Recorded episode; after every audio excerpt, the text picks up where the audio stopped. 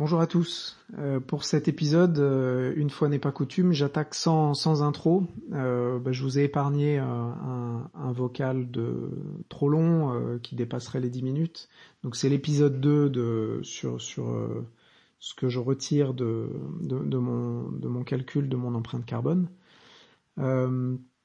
Donc moi j'en vois, j'en ai retiré quatre leçons avec l'idée de j'invente rien, tout ça c'est des choses qui sont dites mais peut-être mettre l'accent ou le présenter d'une manière euh, que moi j'ai pas, pas ou peu entendu, euh, ou entendu peut-être euh, dans, des, dans des médias de niche ou à gauche à droite. Donc un sur l'empreinte carbone, c'est euh, alors c'est pas lié spécialement à la mienne, mais ça me le rappelait.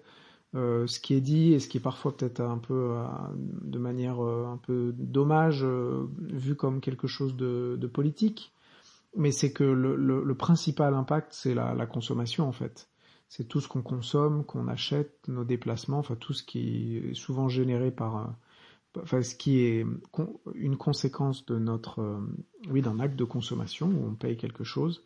Bah, c'est là où on génère du CO2, donc par le transport, par l'achat de nourriture, par l'achat de biens de consommation, euh, par l'achat de services aussi. Euh, sur le site de l'ADEME, on peut même voir la consommation d'un acte culturel, par exemple, ou d'une place de cinéma. Tout ça, c'est toute cette consommation J'essaie de le dire le plus légèrement possible, mais, mais c'est important et je pense que c'est bien de recentrer le débat aussi quand on regarde les empreintes carbone. Elles sont peu ou prou, même en dépit des, des choix personnels, elles sont beaucoup liées au, au, niveau de vie de, des personnes. Et je sais que, alors moi ça me tient un peu à cœur et je, je suis peut-être un peu biaisé, mais c'est vrai que parfois on, a tendance à blâmer, euh, je sais pas, les gens à la campagne euh, parce qu'ils prennent tout le temps la voiture ou donc il y a, des effets, il y a un peu des, des, effets et des modes de vie où l'endroit où on habite me, influe sur ça, mais c'est généralement très fortement corrélé à, ce qu'on consomme. Donc si on est urbain, euh, certes on utilise les transports publics, mais si on a un très haut niveau de vie, bah, on va prendre l'avion, on va, on va consommer des choses qui, qui ont un peu voyagé et chaque acte de consommation euh, voilà, génère, génère de, des, des gaz à effet de serre.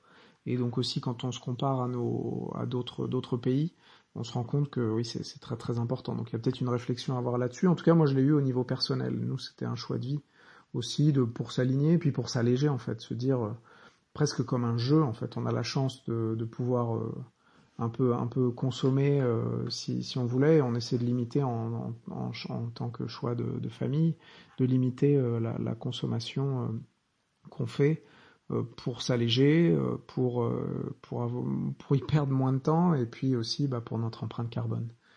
Le, deuxième sujet, c'est vraiment l'importance du transport. on se rend compte que en regardant avec le, les, les, transports, c'est ça génère beaucoup de bah, beaucoup de CO2. pareil, j'invente rien. Le fait de prendre sa voiture sur plusieurs milliers de kilomètres, et bien entendu le fameux avion. Alors moi, ma perspective que je voulais partager, c'est vrai que c'est que l'avion, ça m'avait surprise que j'avais vu des calculs par kilomètre, je crois, de l'avion, du bateau, du train.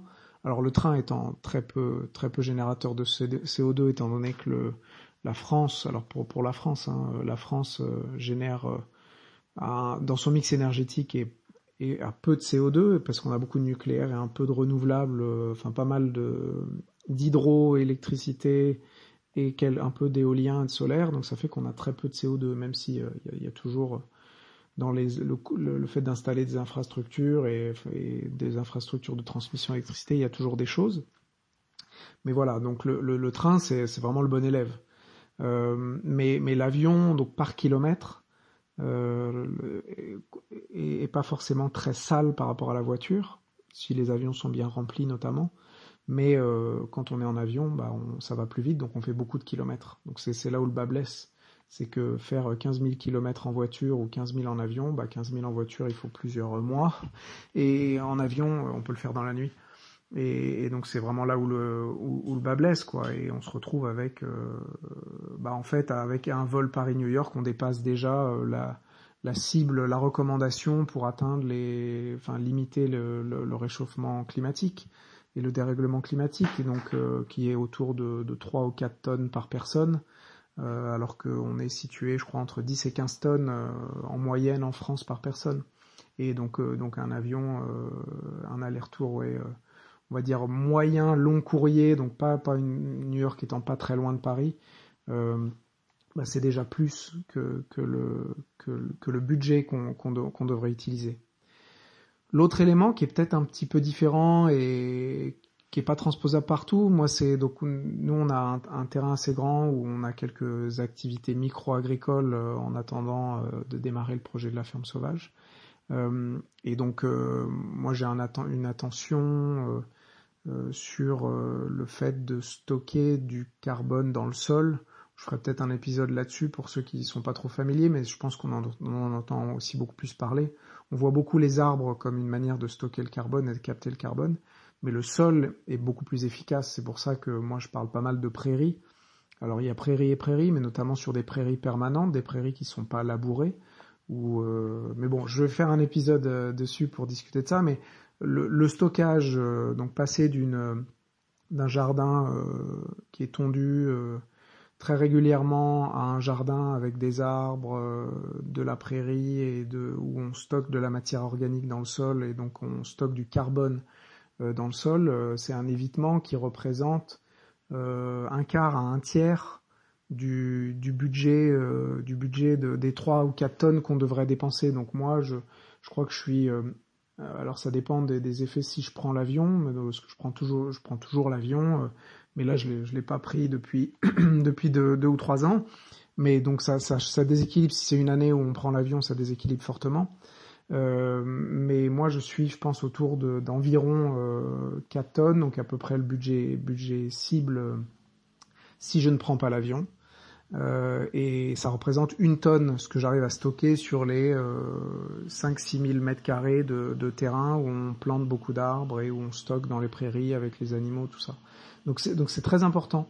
Et je pense que ça, si on le transpose sur un modèle agricole, euh, le stockage via des prairies, via de l'agroforesterie, c'est très très important de passer de culture euh, où on laboure et on relâche du CO2 et où on met des intrants. Donc il y, a, vraiment un effet un effet très intéressant euh, qui, qui, qui sera creusé. Et dernier point, j'avance euh, peut-être un peu plus vite. Alors moi, c'était un peu une révélation. Euh, c'est la vraie révélation, je crois. J'avais jamais trop entendu ça. Euh, c'est sur le, poids euh, du transport dans euh, le, les produits alimentaires. Donc, je sais pas, par exemple, les légumes ou la viande. Pour moi, on dit toujours le local, c'est très vertueux.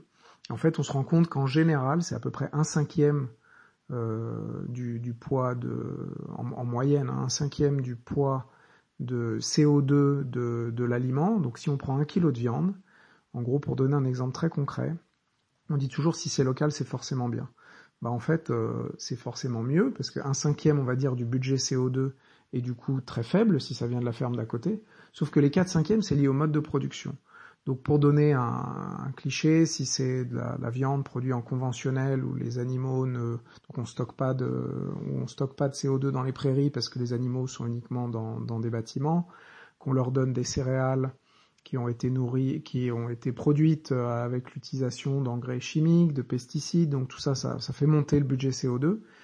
Euh, et ben ça, comparé à de la viande qui viendrait pour choquer, mais, je, parce que je suis assez sûr de mon fait, qui viendrait d'une petite ferme très vertueuse qui, qui donne de l'herbe à manger à ses vaches, euh, qui utilise euh, peu de mécanisation, peu d'intrants chimiques, euh, et qui viendrait de Nouvelle-Zélande, et eh ben en fait le bilan carbone de ce kilo de viande qui vient de Nouvelle-Zélande sera euh, meilleur. Euh, donc après on peut, ça c'est un long débat que je vais pas démarrer ici, mais il y a aussi l'effet d'acheter localement.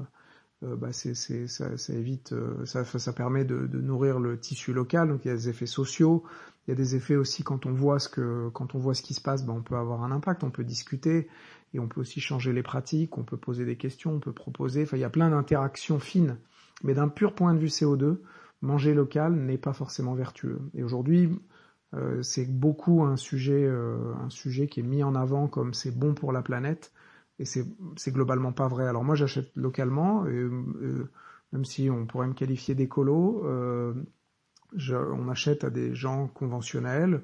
On essaie, voilà, plutôt d'entrer dans des discussions et des, voilà, et on a des appétences si on mange de, quand on mange de la viande, bah plutôt de la viande nourrie à l'herbe pour notre santé, pour la planète.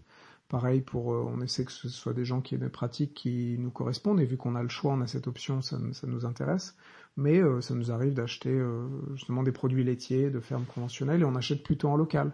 Mais en tout cas, j'ai découvert que parfois, valait mieux acheter du lait. Alors pour du lait, c'est compliqué parce que ça deviendra du lait industriel, voilà. Mais en tout cas, pour certains produits, et même à défaut d'ultra local, parfois il vaut mieux favoriser euh, une viande qui vient d'un colis de l'autre bout de la France, qui aurait eu le coût d'acheminement, mais qui est euh, le meilleur producteur. Et donc moi c'est un peu quelque chose qui m'intéresse dans le, projet, dans le, projet et le cheminement autour de, l'agriculture, euh, bah, de mettre ça aussi en valeur, que ça vaut le coup de, transporter un peu des produits s'ils sont très vertueux. Et je ne parle pas des, des, effets biodiversité ou de fermes voilà, très vertueuse. Voilà. En tout cas, c'est, je voulais juste mettre ça en valeur pour euh, donner un peu euh, un autre son de cloche ou un complément. Euh, on peut, comme d'habitude, on peut en discuter hors ligne et puis s'il y a des points qui remontent, je les partagerai dans le dans le podcast. À très bientôt.